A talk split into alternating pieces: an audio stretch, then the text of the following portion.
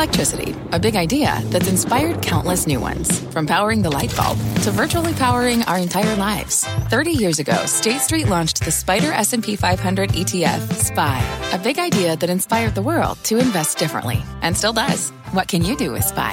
Before investing, consider the fund's investment objectives, risks, charges, and expenses. Visit ssga.com for a prospectus containing this and other information. Read it carefully before investing. SPY is subject to risks similar to those of stocks. All ETFs are subject to risk, including possible loss of principal. Alps Distributors, Inc. Distributor.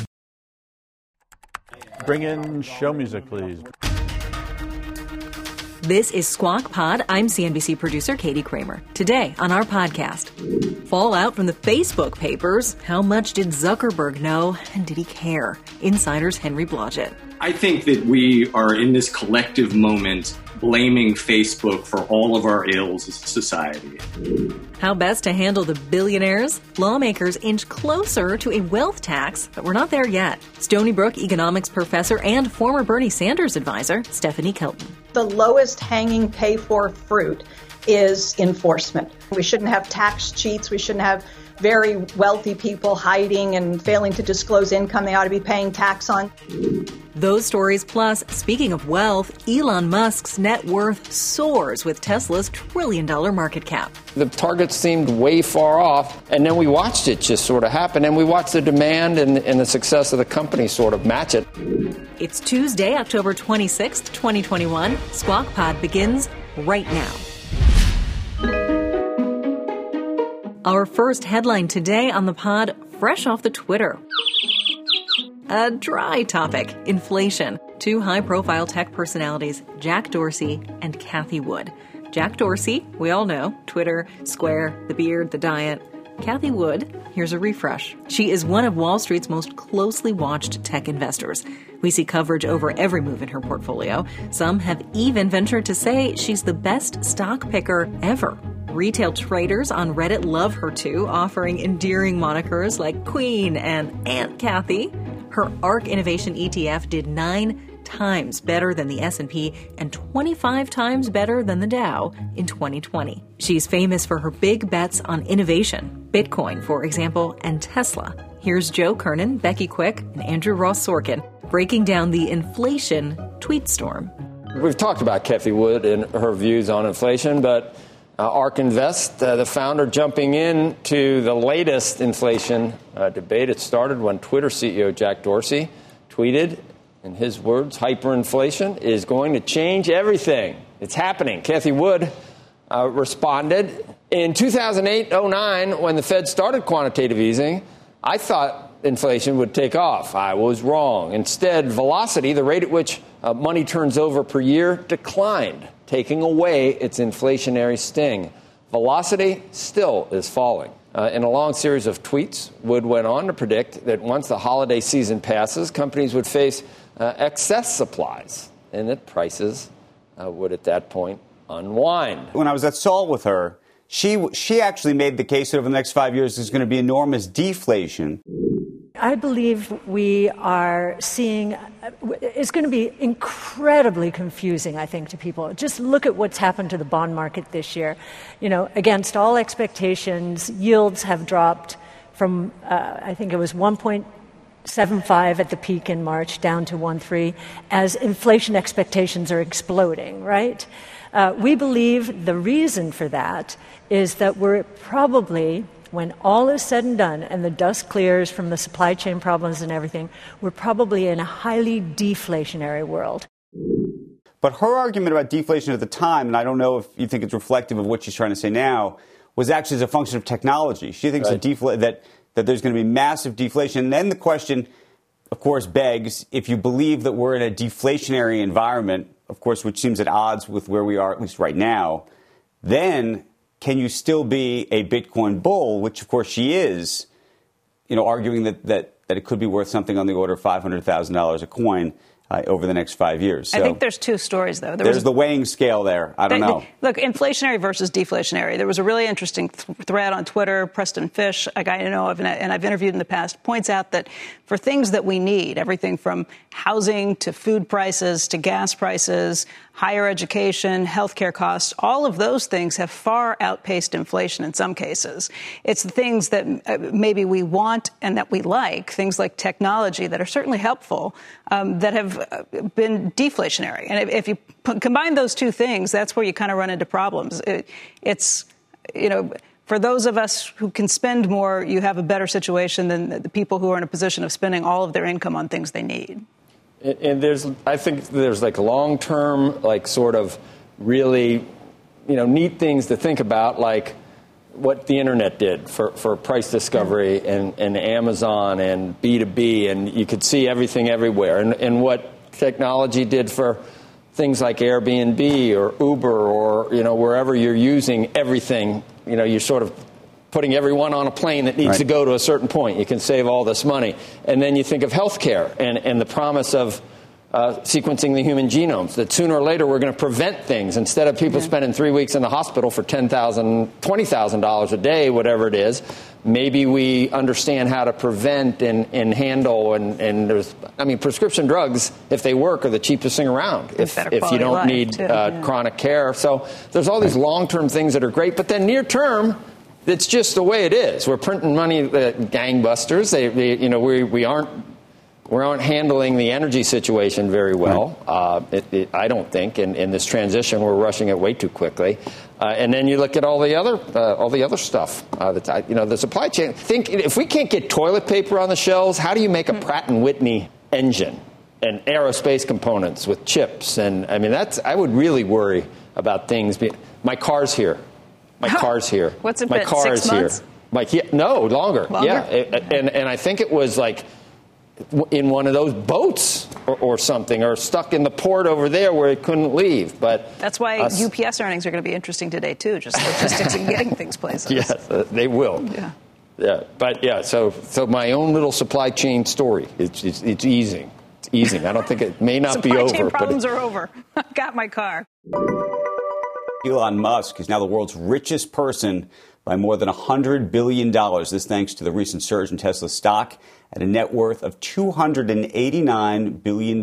Musk ranks higher than the market cap of 20 of the 30 Dow industrial companies. That's as a human being, falling just behind Disney at $312 billion and ahead of Salesforce, Nike, and Coca-Cola. Tesla hitting a $1 trillion market cap yesterday on the news that Hertz is ordering 100,000 cars to build out its EV fleets, and a bullish analyst note from Morgan Stanley putting the stock price at $1,200, or at least that's their expectation. Tesla closing up more than 12% on that day. Tesla now worth more than the next 9 largest global automakers combined. And this brings me to 2 thoughts, guys. One was sitting on the set with both of you in Davos, Switzerland, now 4 years ago, when we heard about his compensation scheme, which, if you remember, at the time he was going to take no pay, not $1. We had a whole debate on this. It was freezing outside. If somehow, magically, he would get the company to $650 billion, which is literally what the plan calls for, if you can believe this, he would collect the equivalent of about $55 billion in compensation. Otherwise, he gets absolutely nothing. Okay, what if you get it to $650 billion and then it immediately collapses to $500 billion? Is it just hitting that market capitalization milestone that matters? Is it keeping it there for a certain time? Is it hitting it? So here's where it gets even more interesting. The shares vest, but then he has to hold the shares for 5 years. You still get it, right? Even if market capitalization is the weirdest thing I've ever heard. No. You can't. It's impossible to game. It was going to take nothing except if he hit these marks at $50 billion increments, and it all seemed, frankly, insane. I think I thought it was crazy. I thought it was a stretch to get to those marks. Yeah. I thought the company was worth, I think, $50 billion or $100 billion. You know, the fact that it was going to get to double that or triple that or to $1 trillion. I mean, I think, you know, you wouldn't have had your head screwed on right. And then to think a year or two later that there was an offer, or I don't know if there wasn't a real offer, but if you remember Funding Secured, the famous Funding Secured at $420 a share. He wanted to take the company private. And people thought that, including myself, I thought that was an act of insanity. And here we are.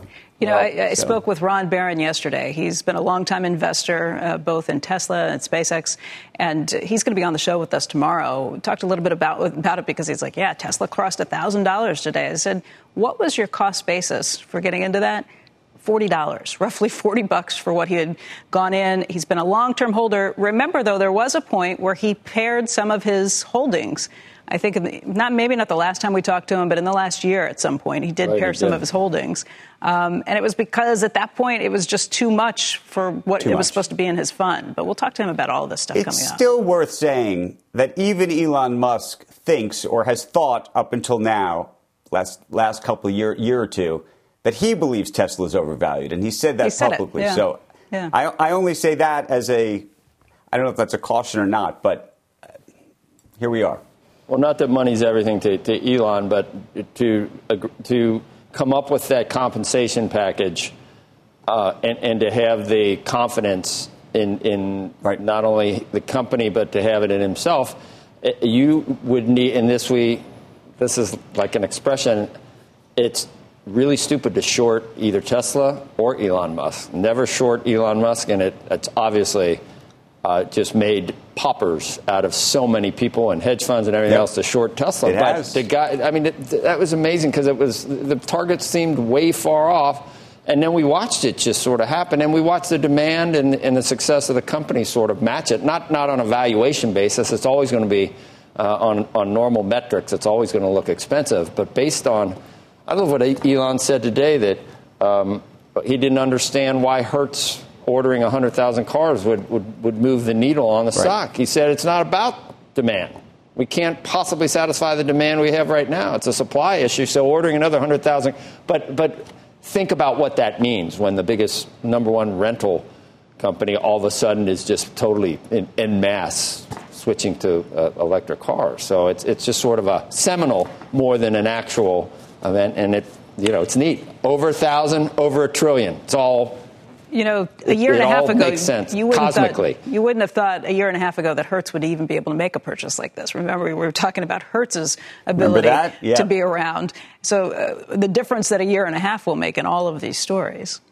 The demise of the rental car industry, the demise of going to Davos, guys. Better get your booties on. Get your booties on today. I wore them in the rainstorm. Have you heard? I have a strong feeling that the number one morning show is going to be, as said on this show, that we're the number one morning show. You know, we have, it's been said on this show that we're the number, I have a feeling. Picking up tips again from how to promote us, huh? Yeah, exactly. I have a feeling that we're going to be freezing outside again, but having the best guests that, how do you not go? You just can't not go, right? I mean, you got to be there with those elitists. Well, we didn't last year, but there was no meeting last year. Those blowhards and Klaus and all those guys, but we got to do it. Insult your guest before you get there. I'm sorry, insult your host before you get there. He's a guy. It's a good strategy. Since the invitation hasn't come just yet, it's a good strategy, Joe.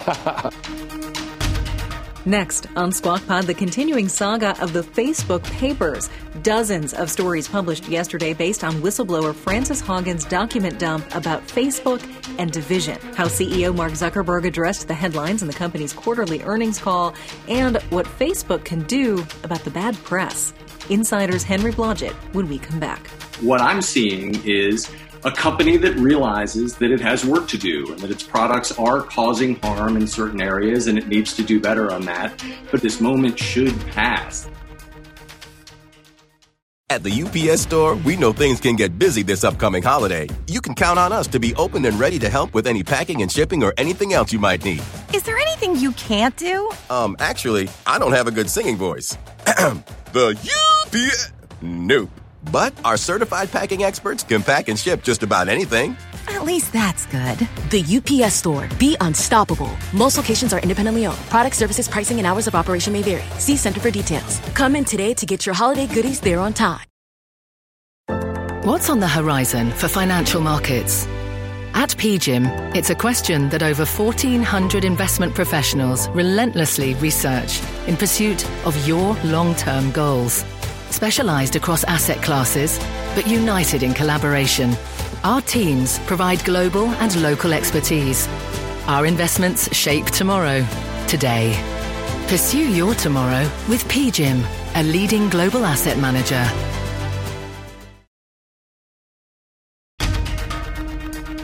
Stand Andrew by. This is Squawk Pod from CNBC. Up and Andrew, Q.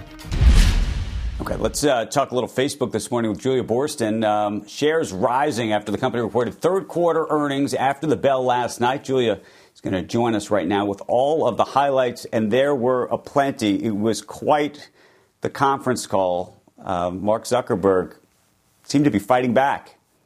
Well, there was a lot in these results, Andrew. So the earnings beat estimates, but revenue, along with revenue guidance, as well as the company's monthly and daily active users numbers, all those different metrics falling short of expectations. But the stock did get a boost from a $50 billion increase in its share repurchase authorization. On the call last night, Mark Zuckerberg defending Facebook in the face of critical articles based on those whistleblower documents. I want to discuss the recent debate around our company. I believe large organizations should be scrutinized, and I'd much rather live in a society where they are than one where they can't be. Good faith criticism helps us get better. But my view is that what we are seeing is a coordinated effort to selectively use leaked documents to paint a false picture of our company. Zuckerberg sounding a little emotional there. He also shifted to talk about his confidence in the opportunity in three new areas of business: creators, e-commerce, and the metaverse. The company is starting to break out Facebook Reality Labs, they'll call it FRL, next quarter. And analysts did press him and COO Sheryl Sandberg for details on the impact of Apple's iOS changes. Sandberg said that they are developing new tools to address measurement as well as targeting shortfalls, saying on measurement they will be able to address more than half of the underreporting by the end of the year, while targeting is a much longer-term challenge. As a result of the iOS changes, we don't see the same level of conversion data coming through. So we have to rebuild our targeting and optimization systems to work with less data. So this is a multi-year effort. We're developing privacy-enhancing technology to minimize the amount of personal information we learn and using more aggregate or anonymized data while still allowing us to show those relevant personalized ads and measure ads effectiveness. Guys, back over to you. Julia, that actually raised a question for me, which is, what would they, when they say they have to build new tools, I imagine that means they have to build new tracking tools. This comes at a time when privacy is obviously right in the middle of the discussion. What kind of tools would those be, and what does that look like? Well, Sandberg talked about this a little bit last night, but these are aggregating tools. So she said that they're doing this, with respect to privacy, and they're figuring out how to gather data about people and anonymize that data and target it that way. But what was interesting, actually, Andrew, to pull in the Frances Haugen whistleblower story is that yesterday during Haugen's testimony before the UK Parliament, she talked about how groups are such a powerful tool. They say, look at all the good we're doing. Like, yes, that's true. But we didn't invent hate. We didn't invent ethnic violence. And that's not the question. The question is, what is Facebook doing to amplify or expand hate? What is it doing to amplify or expand ethnic violence? You're right. Facebook didn't invent hate. But do you think it's making hate worse? Unquestionably, it's making hate worse. Haugen, interestingly, talked about how groups are a powerful tool to spread misinformation and hate, but also would be a powerful tool for targeting advertising. So I think that Facebook does have a couple of levers to pull.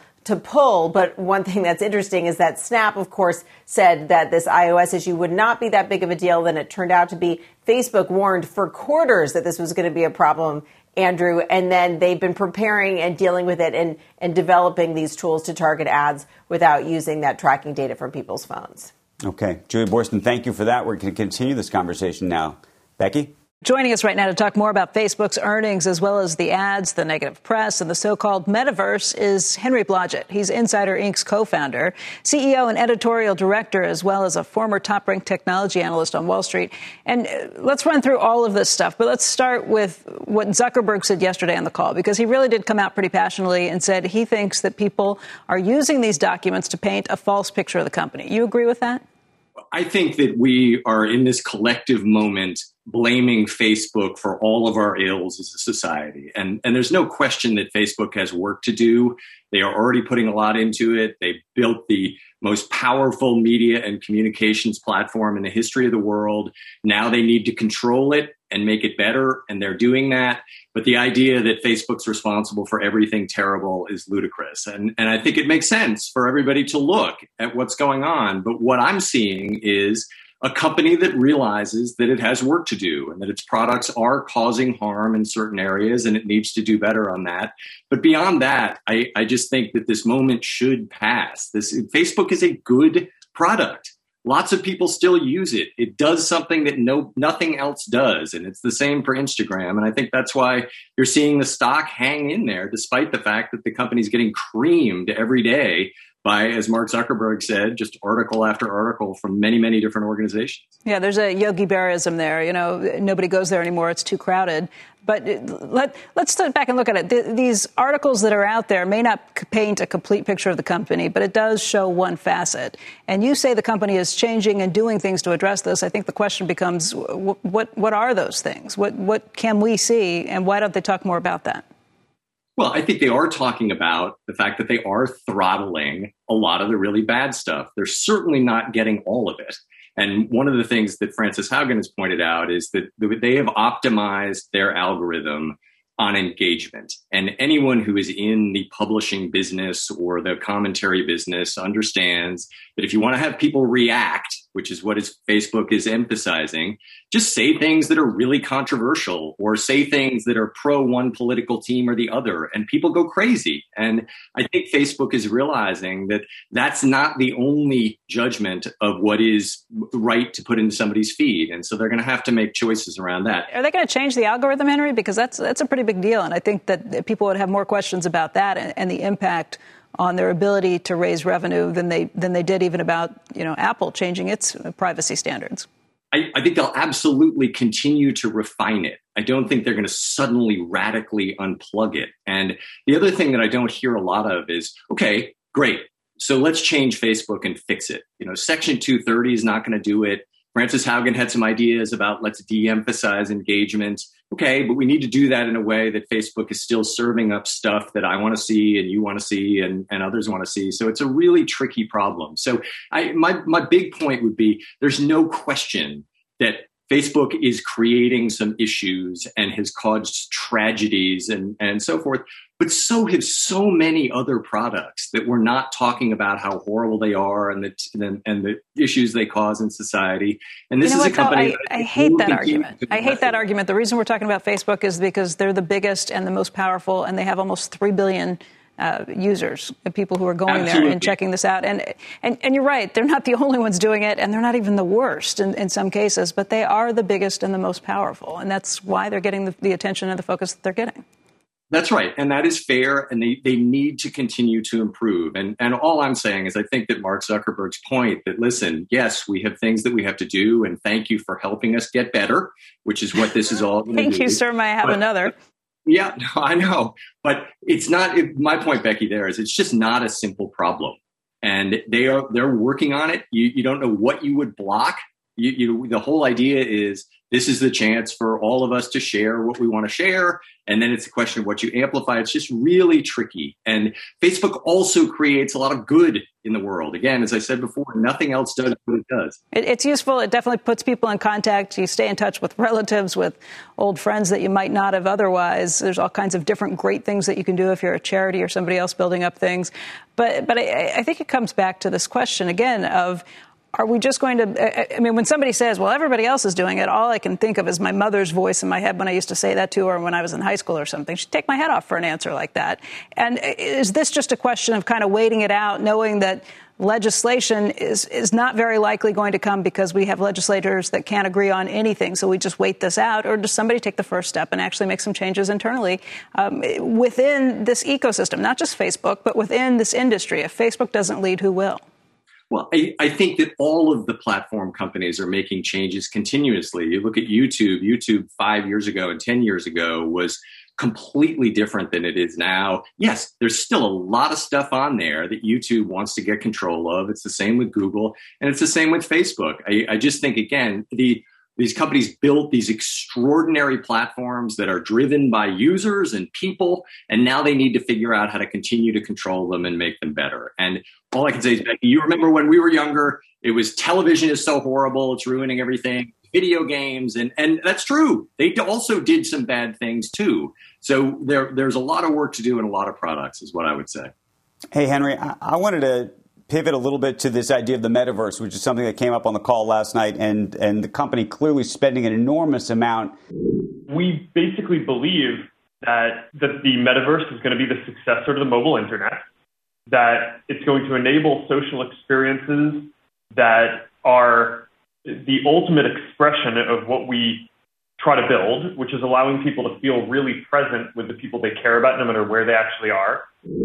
Do you think that the metaverse, when built, if you will, it will be a new game-changing feature or program that's going to change our lives? Is this an investment that's worthy?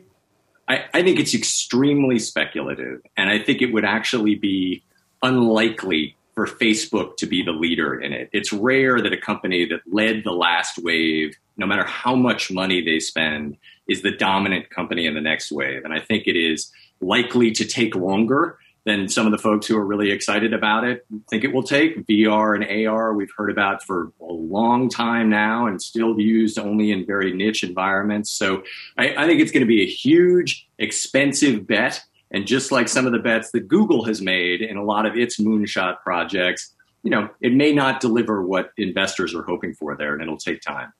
Okay, so Henry, if we put you in charge, what would you do then? If not see, the metaverse, what? No, this is the question you actually have to ask people is, okay, great. Okay, there are problems. What is the legislation? Write it for me that is going to fix Facebook or within the company.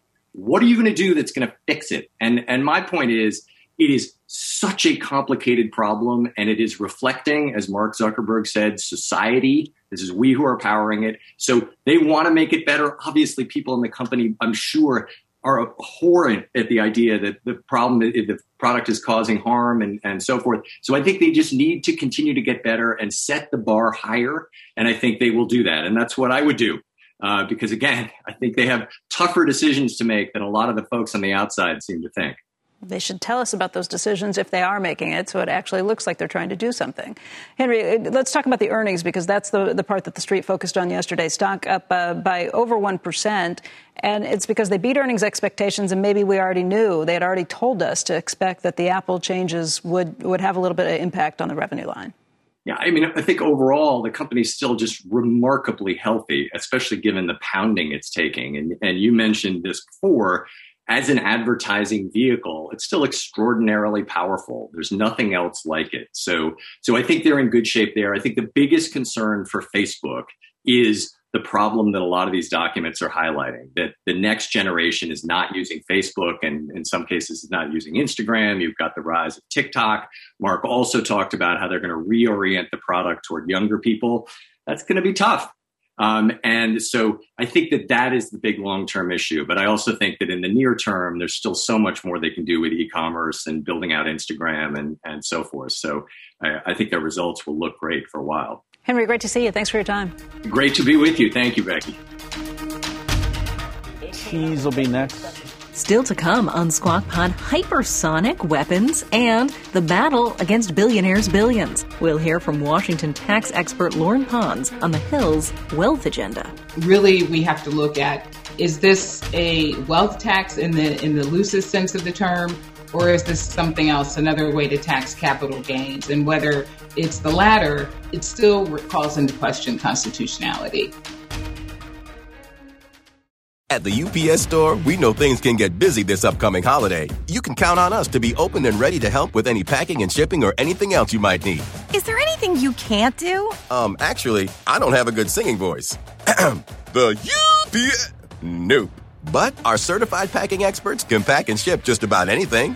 At least that's good. The UPS store. Be unstoppable. Most locations are independently owned. Product, services, pricing, and hours of operation may vary. See Center for details. Come in today to get your holiday goodies there on time. Welcome back. I'm CNBC producer Katie Kramer, and we start this section of Squawk Pod at supersonic speed. Well, actually, faster. Aerospace defense contractor Raytheon came out with the first successful demonstration of a hypersonic weapon system. Hypersonic, that's 5 times the speed of sound. Raytheon CEO Greg Hayes mentioned it to Joe on today's broadcast. The beauty of a scramjet, you're going so fast through the atmosphere that you no longer have to run a compressor to compress the air and then ignite it. The air is being compressed by the mere speed of the vehicle itself, and it becomes self-sustaining. And we're still wrapping our heads around it. Good morning, and welcome to Squawk Box here on CNBC, live from the NASDAQ market site in Times Square. I'm Joe Kernan, along with Becky Quick and Andrew Ross Sorkin. I mean, not for nothing, Europe in like a half hour, would that not make life a lot easier? I mean, that, even for Davos, right? When we head over, just right into, right? What happens to your cheeks when you're flying that fast? I was going to ask what the G-forces feel like, but we could ask Shatner. And obviously, he's 90. He was fine. Let's talk a little taxes right now. As Democrats move closer to implementing the billionaires tax, or are they? There are already moves being made to game the system. And Robert Frank joins us with a breakdown. Robert, you've been working the phones. Yeah, Andrew, lots to work through here. And we hope to get the details of this tax maybe today or tomorrow. But as you mentioned, accountants already looking at potential loopholes. The first set of workarounds is focused on trust. So billionaires could set up a trust to hold their shares, which would reduce or eliminate their tax. They would likely give up some voting power in that structure, but the beneficiaries could be family members, so the ownership would still be protected. And then there's charity. Now, the tax only applies to those worth $1 billion or more. Now, since more than half of billionaires in the U.S. are around $1 to $2 billion, they could gift their assets to their own foundation or a charity to get them right under that $1 billion threshold. They get the tax deduction and they would avoid this annual tax. And then they're staying private. The annual tax, as we've heard about right now, would only apply to marketable securities like stocks or bonds. Closely held assets like private companies, art, gold, or property, they would not be subject to an annual tax. They would be subject to this tax once it's sold. So you could see people shifting their stock holdings to private assets, or even a wave of go private deals where billionaires would sort of see their companies go private and they would avoid that annual tax. And Andrew, you know it, Wall Street already working on products that would allow corporate founders to borrow more against their stock or buy derivatives that would limit their upside but also help pay this annual tax. Okay, so Robert, the real question that I would ask you on that last piece is, do you believe the lawmakers are sitting there this week hearing about these types of efforts, thinking, okay, before we do this, if we're going to do this, we either need to close those loopholes or we need to figure out how to do this? I doubt it. This is coming together so quickly. And if you look at the Ron Wyden plan, which is the blueprint of this, it is a very different tax. It imagined looking at households or pass-throughs with 10 million or more, so they weren't just focused on the top. And we just don't know what this thing will look like. Again, they're putting it together in a matter of a couple days because they suddenly needed revenue. So I guarantee you, based on past experience, they're not looking at trust. They're not looking at charity or foundation work-throughs. They're not looking at how Wall Street could structure a derivatives product to get around this. Now, hopefully by the time it becomes a bill, maybe those things will be in there. But I know, talking to accountants who help advise Congress on these taxes, that right now they just don't, all this is coming together too quickly. Hey, Robert, two questions. One way that they could get around all of that and make sure none of these loopholes would stick would just be to make it retroactive. So nothing you do this year would matter. I don't know if there's talk of that. And second of all, I mean, is it even constitutional? Will it be challenged? Because the 16th Amendment says that Congress can go ahead and impose any sort of income tax they want. But this is a wealth tax. It's a tax. It's not income. Right. So on the constitutional question, I spent a lot of yesterday talking to constitutional experts and tax lawyers. And on both sides, really, there's an argument to be made that income of any source can be taxed. The question will come down to whether a court will decide that unrealized capital gains are income, or if they're not, then it's going to be tough to get this through the Supreme Court as a constitutional tax. As far as what was your other question? If they want to get around any potential loopholes, why not just make it retroactive? I mean, just like we had thought maybe these other things would be retroactive this year, meaning if you were going to set up a trust or try and move any assets this year, it wouldn't matter. Yeah. if they made it retroactive, they would lose out this year's. But you know, you could next year and years going forward certainly set up a foundation or a trust or those things. But yeah, given that Biden implied retroactivity and so did the House for that capital gains increase and the step up, you could see them considering that for this as well. Robert, thank you. Joining us right now to debate the legalities of a billionaire's taxes, Stephanie Kelton, a professor of economics and public policy at SUNY Stony Brook. Also, Lauren Pons is tax policy co-lead at Miller and Schiffler, former tax counsel, we should also say, for the House and Ways and Means Committee. Good morning to both of you. Stephanie, straight up, is it constitutional? What's happening? Some people would describe this as a wealth tax. Some people describe this as confiscatory. Well, you brought an economist on, not a lawyer, Andrew, so I'm not really going to be able to speak to the legality of it. What I will say is that a number of proponents of this are themselves lawyers. Of course, Senator Elizabeth Warren is an attorney, and so she seems to think that it is legal, and I'll try to stay in my lane and trust that those with the legal expertise aren't pushing something that is, you know, plainly not constitutional. Okay, we'll talk about the economics of it in just a second. But Lauren, do you want to speak to the policy implications, the legality here? Sure. I mean, I think what's really at issue is whether this tax taxes income, and a question of what is income, and that brings into question the legality, the constitutionality of the proposal. What is problematic is that we don't have legislative text at this point, and so it is a bit speculative to say that it is or is not constitutional, but what the concerns are really center on the definition of income and what is actually being taxed. What's the chance, though? I mean, I would argue to you, there's almost 100% chance that this goes to court. The question is, does it go to the Supreme Court, and how quickly does something like this wind its way there? It would ultimately end up in the Supreme Court, certainly, but it will take a long time for any of these claims to make its way there. And I think that the real question is, what does the actual text of the law look like, and on what basis would the constitutional challenge be brought? Really, we have to look at, is this a wealth tax in the loosest sense of the term, or is this something else, another way to tax capital gains? And whether it's the latter, it still calls into question constitutionality. Stephanie, how much money do you think can genuinely be raised by doing something like this? And what are the knock-on effects, planned or unplanned? Well, I think the estimates are that this tax would bring in something like $250 billion. So it's not nothing, but it doesn't come very close to closing the gap in terms of offsetting all of the spending that Democrats are looking to do.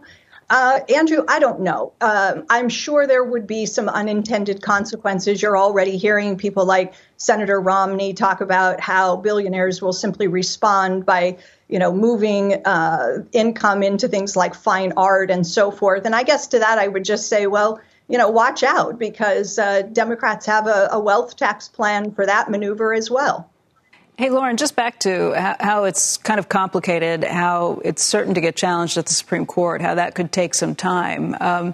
This is something Senator Joe Manchin was just talking about, how he doesn't think they're really all that near to having legislation written. It sounds like it would have to be legislation that would have to be carefully crafted to make sure that it withstands a test like that. Is this really something that you think a deal gets done by the end of this week? I think it's very hard to imagine seeing legislative text by the end of this week. We have to remember that Senator Wyden's proposal was unveiled more than 2 years ago, and we still have yet to see legislative text with regard to what's commonly referred to as his mark-to-market plan. And so I am sure that they are working on it, but you know, once it's unveiled, there's still time, there still needs to be time for it to be vetted, both within the caucus, by other lawmakers, and also by the public. And so we know that we're on a compressed timeline. The deadline is essentially the end of the year, and there's a lot of work to do between now and then to make sure that this is something that can not only pass constitutional muster, but also garner the support of other members of the caucus. Hey, Stephanie, if we could make you king or queen for the day, and you thought there was a way to raise money from the highest income earners, but not this way. Is there a different way you would do it? Yeah, sure. I think and you've talked about this for months on this program. I think the lowest hanging pay for fruit is enforcement.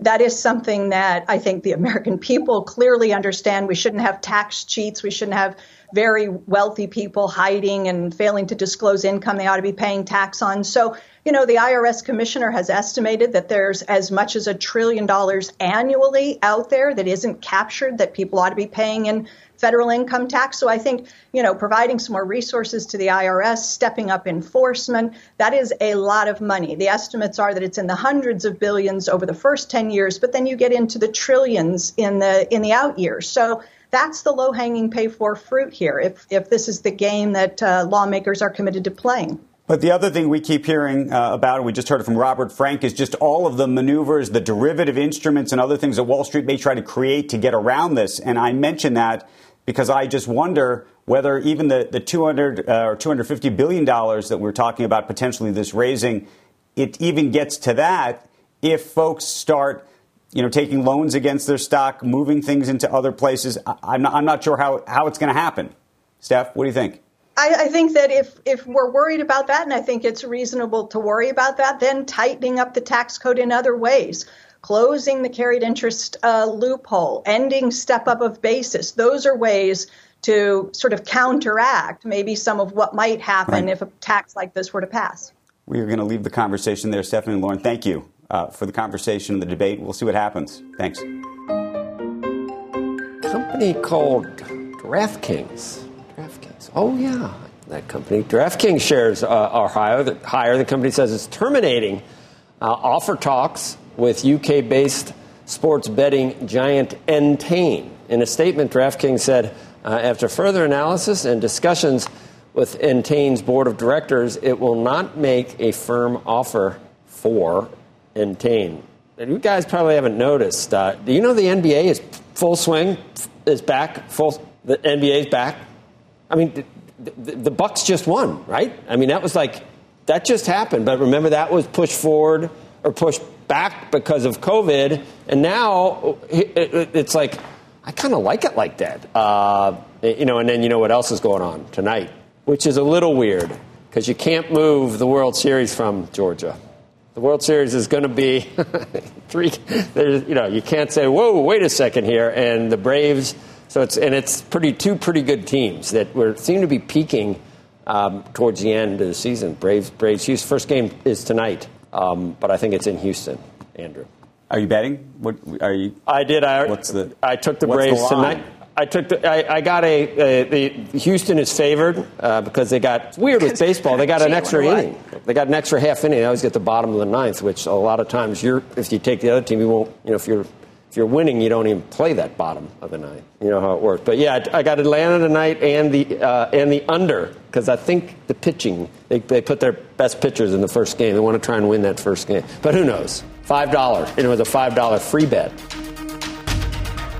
And that's it. That's Squawk Pod for today. Squawk Box is hosted by Joe Kernan, Becky Quick, and Andrew Ross Sorkin. Tune in weekday mornings on CNBC at 6 Eastern. And to get the smartest takes and analysis from our TV show right into your ears, follow Squawk Pod wherever you get your podcasts. We'll meet you back here tomorrow. We are clear. Thanks, guys.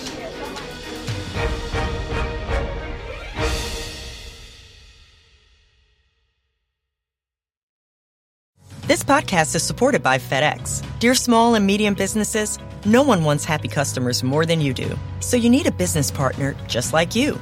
Like FedEx, who understands your passion for serving your customers because they have the same commitment towards you. That's why FedEx offers you picture proof of delivery, packageless and paperless returns, as well as weekend home delivery to 98% of the U.S. on Saturday and 50% on Sunday. See the FedEx service guide for delivery information. What's more, FedEx Ground is faster to more locations than UPS Ground. Trust FedEx for timely deliveries. See what FedEx can do for your business. Absolutely, positively FedEx.